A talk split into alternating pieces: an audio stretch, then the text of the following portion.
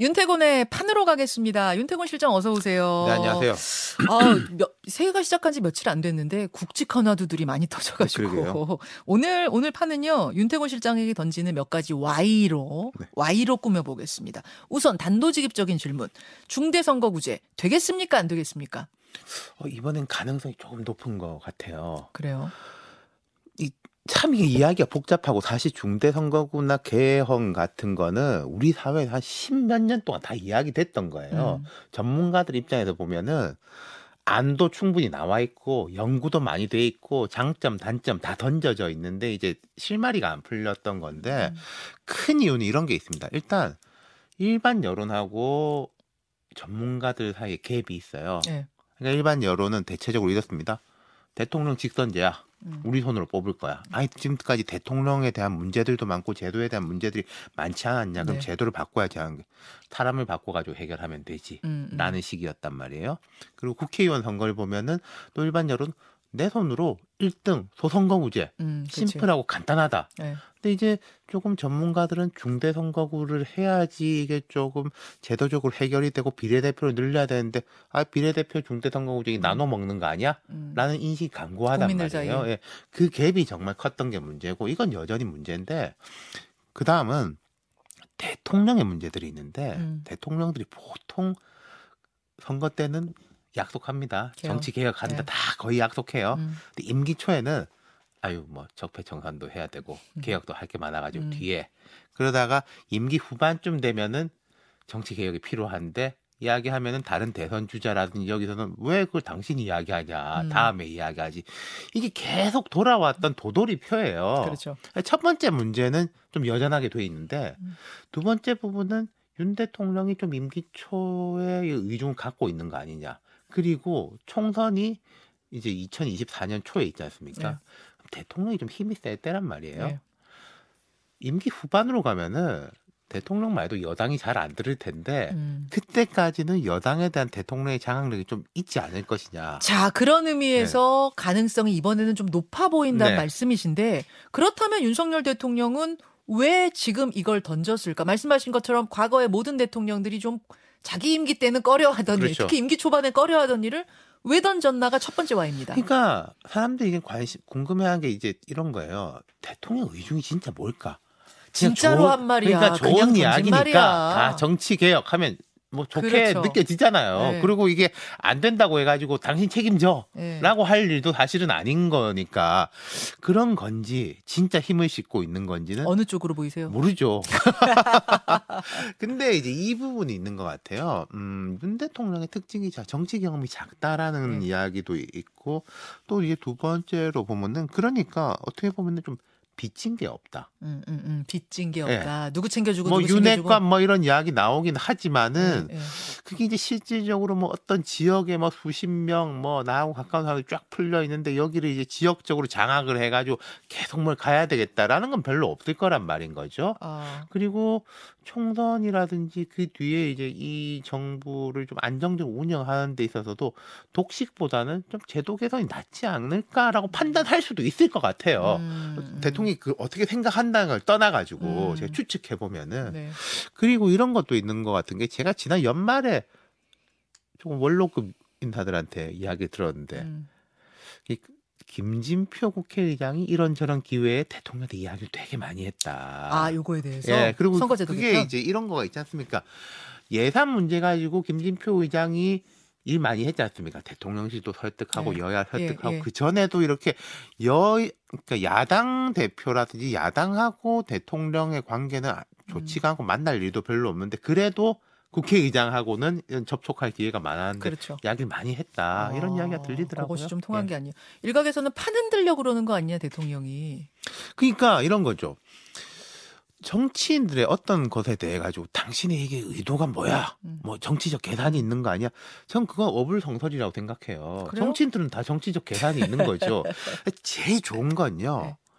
공익과 나의 정치적 목표의 교집합이 넓으면 좋은 겁니다. 음. 아니 정치 개혁도 하고 음흠. 자기 지지율도 올라가고 음. 그거보다 더 좋은 게 없죠. 음. 둘 중에 하나만 되면 당신 지지율은 떨어질 건데 공을 위해서 좀 희생해. 아 그럼 쉽지가 않고 그럼 이거는 공적인 면과 개인적으로 계산했을 때도 통했다는 그러니까 거예요. 잘 만들어 본다면은 교집합을 늘릴 수 있는 소지가 있는 의제인 거죠. 아 여당에도 손해 볼 일은 없다 이렇게 판단했을 이런 것이다. 부분도 있을 것 같아요. 자, 국민의힘이 이제 전당대회 국면이지 않습니까? 네. 지금 뭐 윤심 논란 막 이렇게 이렇게 이어지잖아요. 예. 근데 전통적으로 현역 의원들 특히 호남, 네. TK 지역 같은 경우에는 좀 반대예요. 음. 더 선거구제를 해야지. 잘라 잘라 놔야지 내가 여기를 지키기가 쉽고 그렇죠. 이른바 뭐 소영주 그런 말 하지 그렇죠. 않습니까? 예. 그 작은 기득권을 지키기가 쉬운데 그럼 이렇게 윤심 논란이 이어지고 그러면 특히 이제 영남권에서 음. 대통령의 지지율이 상대적으로 높지 않습니까? 당원 숫자도 많고 음. 그럼 이게 어떻게 굴러갈 거냐? 음, 음. 당 대표로 나가겠다라는 이른바 뭐 윤핵관 이런 분들 뭐 김기현 의원 같은 경우 울산 이 지역 분인데 당신 이거 어떻게 생각하냐라고 음. 할때 좀 머리가 복잡하지 않겠어요? 음. 아니, 그러니까 저는 제가 궁금한 건 대통령 측면에서 이득이 뭐냐는 거죠. 개인적, 공, 공리적인 측면은 알겠는데 공익적인 측면은 그 개- 대통령 입장에서 봤을 때는 여당에 혹은 대통령에게 이득이 되는 게 있어야 될 정치. 개혁을 필요하다. 네. 그리고 이제 국정이 이대로는 못 예. 돌아간다라는 것들하고 총선이 이제 내년이니까 봐야 알겠지만은 글쎄요. 완전히 현 제도에서 독식을 할 수 있을 것이냐. 음. 뭐 지금 민주당이 가지고 있는 180석처럼 국민의힘이 이대로 가서 180석 하면 좋겠죠. 좋기야. 근데 그건 누구도 알 수 없는 거지 않습니까? 음. 그런 부분에서는 그렇다면 조금 리스크를 낮추는 게 리스크를 낮추더라도 실리를 얻을 수 있다고 볼 수도 있는 거죠. 음. 그런 생각을 대통령이 지금 하기 때문에 이- 하기 때문인지 모르겠고 니할 수도. 있을 거다. 예. 굳이 이제 Y를 붙여보자면 네. 그렇게 해석이 된단 말씀이고요. 두 번째 Y는 여당으로 좀 가볼게요. 아, 이제 전당대회 분위기가 뭐 뜨거워지고 있는데 저는 이제 권성동 의원의 출연에 좀 주목을 합니다. 권성동 의원. 왜 전당대회에 등판을 결심했을까? 여기서 이제 왜라 함은 이미 뭐 김장연대 이런 이야기가 나오는 뭐 윤심이 실린 후보라는 김기현 의원의 지지율이 올라가고 있는 상황에서 권성동 의원이 등판하는 것은 어떤 의미로 해석을 해야 될 것인가 이거죠. 첫 번째는 이건 것 같아요. 대통령이 뭐 이른바 김장연대에 대해서 확실하게 힘을 실어준 거 아니다. 아 장재원 의원이 힘 실어준 거지 윤 대통령 힘까지는 아직 그렇죠. 모르겠다. 그걸 내가 잘 아는 사람, 제 대한민국에 제일 잘 알만한 사람인데 내가 나선다는 게 무슨 의미냐 라는 거가 되겠죠. 첫 번째는. 어. 그러니까 대통령 내심은 뭐 여전히 저는 모릅니다. 아까 그 선거구제 개편 같은 경우에도 그렇고. 예. 근데 이제 우리는 드러난 거로 추측할 수밖에 없는데 대통령이 이제 연초에 이제 뭐 특정 신문 조선일보 기자회견을 했지 않습니까? 기자회견에 인터뷰를 했지 않습니까? 그리고 그 음. 이후에 몇몇 가지를 보면 이런 이야기들이 있었어요. 뭐 윤핵관 예. 있을 수도 없고 있다고 해서 내가 말할 수 있냐? 근데 재밌는 게 거기서 보면 한동훈 법무장관한테는 내가 다른 일 때문에 연락해가지고 하다가 음. 전당대 이야기하니까 아니라 그러더라. 예, 예, 예, 예. 한동훈은 내가 말할 수 있는 사이고 기다 아니다라는 걸 윤 대통령이 확인해 줬잖아요. 그렇죠. 찐 핵과는 누구냐가 거기서 저는 판가름이 나 있다고 생각해요. 아 찐핵과는 한동훈 장관. 얘랑은 내가 이야기해 봤는데 예, 아니래. 예, 예. 근데 예를 들어서 윤 대통령이 지금 뭐 장재원, 김기현, 권성동 이런 분들한테 기다 아니다라고 말을 하지 않고 있잖아요. 아. 그리고 또 내각에 대해서는 좀 전에 원희룡 장관 이야기 나왔습니다만은 어제 뭐 다른 신문사에서 어 당분간 개각 없다. 네네. 맡은 바 일 열심히 거예요. 뭐 이렇게 나왔지 않습니까? 음. 그 부분에 대한 확실한 시그널이 있는 거고 그 당 부분에 대해 가지고 내심은 제가 잘 모르겠습니다만은 공식적으로나 표면적으로는 열어놓을 수밖에 없는 거죠. 음, 근데 이제 그렇- 권- 권성동 의원은 이런 생각은 있겠죠. 자 대통령이 하지 마라고 했는데 할 수 있었을까? 전 아. 그건 아닌 것 같아요. 아하. 뭐 하라고 했는지는 모르겠는데 아. 권 의원 왜 이러세요? 라고 했, 하진 않은 거 아닌가. 정리하자면 지금까지는. 권성동 의원의 출마는 윤심이 아직 어딘가 명확하게 꽂히진 않았다는 걸 보여주는 시그널이다. 그렇죠. 이런 말씀이시고. 근데 이제 앞으로는 뭐 바뀔 수도 있, 겠죠 만약에. 어, 권성동 의원 지금 여론조사에 보면 지지율이 높진 않거든요. 네. 그렇게 높진 않은데 어, 만약 이 정도 지지율에서 확 올라가지 않는다면 그러면은 친윤 교통 정리 뭐 이런 거 있을 수 그런 있다. 것도 이제 있을 수가 있겠죠. 그건 이제 두 가지 방향에서 있을 수가 있겠죠. 대통령의 어떤 시그널이 간다든지 음. 아니면은 대통령 시그널 없이도 힘이 워낙에 기울어진다면은 이거 계속 이제 음. 독자적으로 노선을 걷는 것보다 누군가와 음. 합치는 게 낫지 않겠냐. 근데 알겠습니다. 그거 앞으로 흥미로울 거예요. 예를 들어서 김기현 의원하고 합친다고 하면은 그래 뭐 그럴 줄 알았어가 되는데 예. 다른 사람하고 만약에 합친다. 어 안철수 뭐 나경원 예컨대 그런다면은 뭐, 예, 예. 어 이게 대통령의 뜻은 뭐지? 진짜 중립인가? 아, 김장년대에 맞서는 뭐 예를 들어서 뭐 뭐 안 안 안권 뭐, 뭐 예컨대 뭐 나- 낙원 연대 낙원 뭐뭐 이런 식으로 된다면 이러면 이제 복잡해지는 거예요. 그렇죠.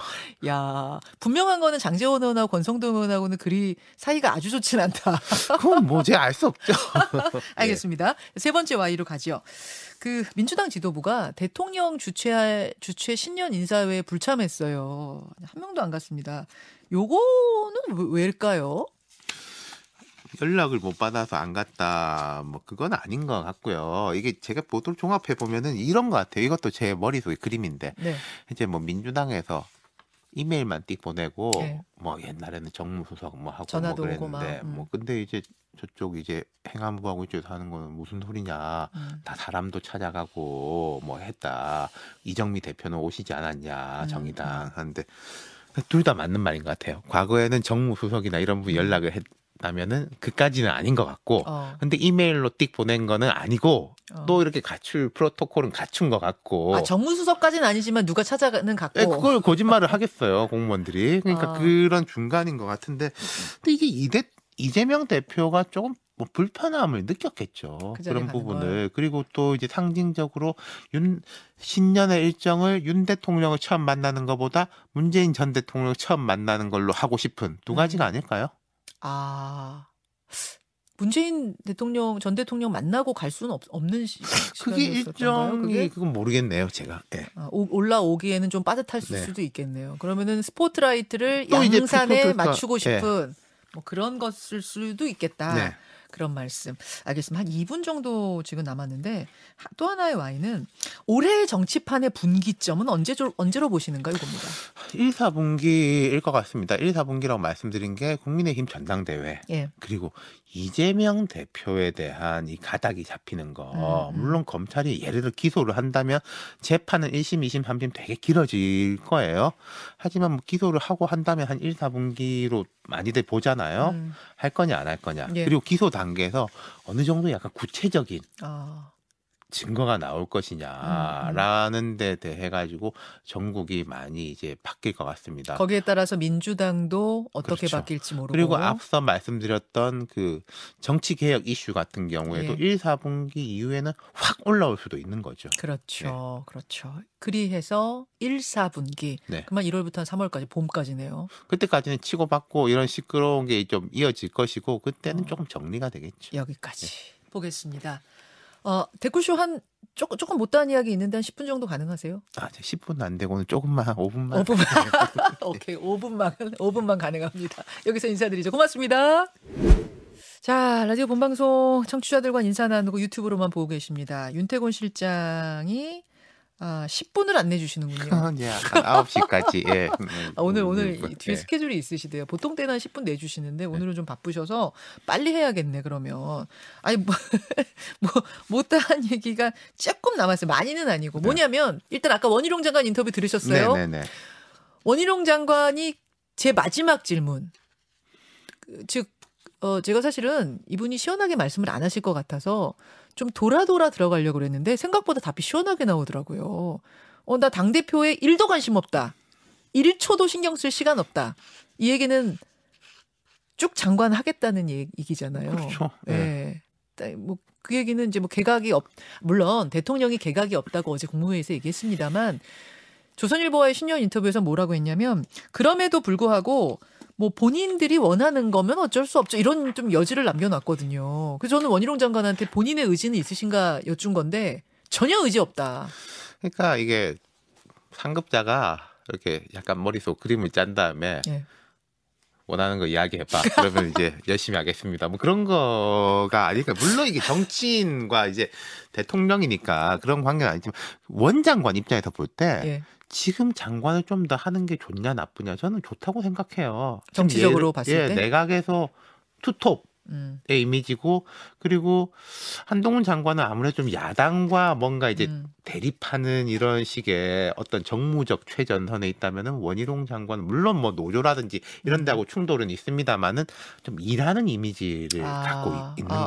거잖아요. 한동훈 장관처럼 많이 부딪히진 않죠. 예. 그러니까 two top 의 이미지고 또 일하는 장관의 이미지이기 때문에 어, 나쁘지 않고 그리고 원희룡 장관이 만약에 당 대표가 돼서 간다라고 해도 네. 막 머리 아플 일이 사실 많잖아요. 많죠. 공천도 그렇고 음. 그럼 자뭐 대통령과 관계에 있어 가지고도 대통령이 하라는 대로 할 수도 없고 음, 음, 막 싸울 수도 없고 음. 그런 좀 애매한 게 있지 않겠어요? 아, 지금 지지율로 봤을 때 뭐 대통령과 일심동체 같은 느낌이 과연 그것만이 좋은 것인가 뭐 이런 생각도 들 예, 거고. 그러니까 그런 부분에서 좀 더 이런 장관으로서 실적을 쌓고 하는 게전 나쁘지 않을 것 같다 싶어요. 그래서 어 하긴 또 그러네요. 대통령이 뭐 본인들이 원하면 어쩔 수 없죠 하면서도 개각은 없습니다라고 했는데 네. 즉 난 짜장 했는데 그렇죠. 뭐 저는- 볶음, 볶음밥 뭐 저는. 누룽, 누룽지탕하고 아, 이러면 그렇죠. 예.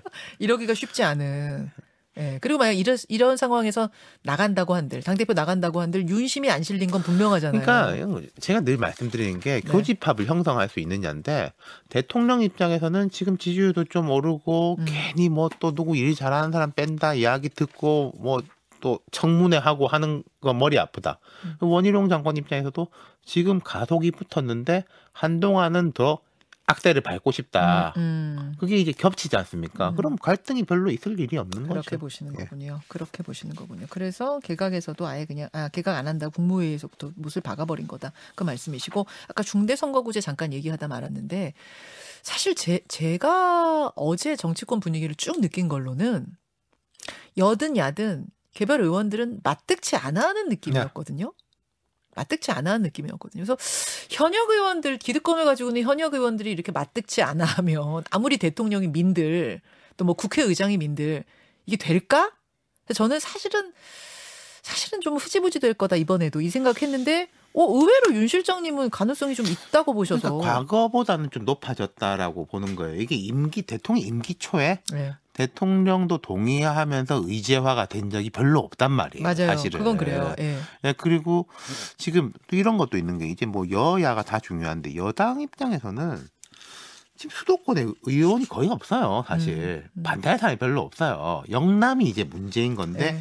영남은 또 대통령 지지율이 높단 말입니다. 음, 전당대회 국면이고 그렇죠. 그런 부분이 있는 것이고 야당 같은 경우에 이제 좀 복잡하죠. 야당 같은 경우에 복잡하고 일부 사람들은 이제 이런 이야기를 꺼내요. 뭐 옳다 그르다의 문제가 아니라 판을 흔들려고 하는 거 아니야? 그판 흔들 네. 거려고 하는 거다. 그, 파- 이 말인 거죠. 제가 아까 본 방송에서는 더 길게 얘기를 못했는데 대통령이 큰 크게 한번 이 판을 흔들어 가지고선 지금 영남에 터줏대감처럼 있는 의원들 한번 이제 공천 받으면 거기서 쭉 의원 생활할 수 있는 그 자리에 자기 사람을 심으려고 하는 거 아니냐 이 얘기 나와요. 근데 이 중대 선거구제로 했을 때 하고 소선거구제로 했을 때 뭐가 자기 사람 심기 쉬운 건지 네. 소선거구제가 더 쉬울 수도 있어요. 아 근데 워낙 네. 토박이로 단단하게 지지율 지키고 있는 현역 의원들을 밀어내기가 쉽지 않다는 그거죠. 중대 선거구제로 하면은 인, 인지도 높은 사람이 더 될 가능성이 높은데 어쨌든 저는 이럴 것 같아요. 제가 만약 대통령 참모를 네. 방금 말씀하신 대로 윤 대통령의 판을 흔들려고 하는 거 아닙니까? 맞습니다. 우리 정치판 한번 흔들어야 되지 않겠습니까? 이 아, 양당의 기득권으로 꽉 짜여져 있는 게 국민들이 만족하고 아, 있습니까? 요렇게 요렇게 대답하는 사람 제일 얄미워. 다 알아들으면서. 이제 네. 그런 프레임을 걸 수 있느냐 없느냐의 문제인 것 같아요. 그리고 또 민주당이 자칫하면은 반개혁, 기득권 음, 프레임에 오히려 빠질 수도 그 있는 거고요. 얘기를 저희가 1월 2일 그러니까 첫 방송 날 박성민 민주당 전 최고위원이 그 얘기하더라고요. 네. 대통령이 요 중대선거구제라는 화두를 던졌다는 얘기를 듣고 어 저거 우리 민주당이 했었어야 되는데 하고 아차 싶었다. 아까웠다 그 얘기하시더라고요. 그러니까 정치권에서 보면요, 네. 이 중대선거구제라든지 제도개혁, 이 말하자면 판이 흔들리는 거지 않습니까? 예. 찬성하는 부가 통상적으로 네. 위하고 아래예요. 위하고 아래라는 게 무슨 말씀이냐면은 예. 국회의장 지냈고 원로 했던 그렇지. 하, 우리가 해보니까 아 진짜 원로는 어. 여의할 것 없이 다 네, 바꿔야. 된다. 다 바꿔야 된다. 그러니까 나는 이제 더 이상 할 욕심도 없고 물론 이런 건 있죠. 그럼 중간층이 생각할 때는 네. 자기들은 속된 말로 꿀 빨아놓고 간 다음에 이제 뭐 판 바꾸자는 거냐. 맞아요. 근데 그분들도 동의해요. 예, 예. 나는 했지만 미안해. 어, 미안한데 어, 어, 쩔 수 없다. 이제 내가 바꿔야 해보니 된다. 어. 바꿔야 돼. 라는 거 하고 이제 아래쪽에 신인급들하고 이런 분들은 판이 흔들려야 된다. 네, 이런 네. 식으로는 안 된다. 예, 예. 그 상하의 압박이 강해지면 샌드위치처럼 이렇게 음. 가운데를 누르는 것이고 그렇죠. 가운데가 강하면 위 아래를 이제 다 쳐내는 거고 그런 아, 거죠. 어떻게 될지. 네. 지금 분위기는요. 제가 느낀 솔직한 분위기는 지금 말씀하신 거 정확해요. 위하고 아래 신인들 하고는 강하게 하고 싶어 하고 지금 이미 현역 지역구 지키고 있는 분들은 딱 그렇게 말은 못 하는데 똑같아요. 내심 싫은 거예요, 지금. 우리 이제 노동시장 개혁, 예. 이중구조 개혁 이런 이야기 하지 않습니까? 노년층하고 30대까지 찬성이에요. 그치. 40대, 50대 자기가 정규직으로 들어가가지고 되게 뭐 이렇게 아, 무슨 이게 연공제 하고 천천히 개혁. 천천히. 그럼. 계산하면 이렇단 말이에요. 제 친구들도 그래. 예. 천천히 한 10년 지나면은 나는 정년 퇴직인데 그러니까 똑같아요. 개혁이 네. 어려워. 그래서 그렇죠. 어려워. 네. 그래서 어렵고 아이고 시간 다 됐네. 예. 아, 그러니까 어쨌든 이게. 화두가 떠오른 거는 분명하다. 분명해요. 과거에 분명해요. 비해서. 훨씬 네. 고무적인 상황인 것도 분명하고 그쵸. 진짜 여러분 여야 정치 원로들은 진보 보수 할 것 없이 다 바꿔야 된다 그래요. 중대선거구제 반드시 가야 된다는 얘기를 한 목소리로 하시고 개헌의 필요성도 모든 대통령이 다 얘기한 거긴 하지만 이번에 꼭 이루어져야 된다는 이야기도 굉장히 많이 하세요. 다, 다시 한 번 이 얘기는 제가 다시 풀게요 조금. 네. 일단 보내드리고 풀게요. 가셔야 되니까. 고맙습니다 실장님. 네, 네. 잘 가세요. 김현정의 뉴스쇼는 시청자 여러분의 참여를 기다립니다. 구독과 좋아요, 댓글 잊지 않으셨죠? 알림 설정을 해두시면 평일 아침 7시 20분 실시간 라이브도 참여하실 수 있습니다.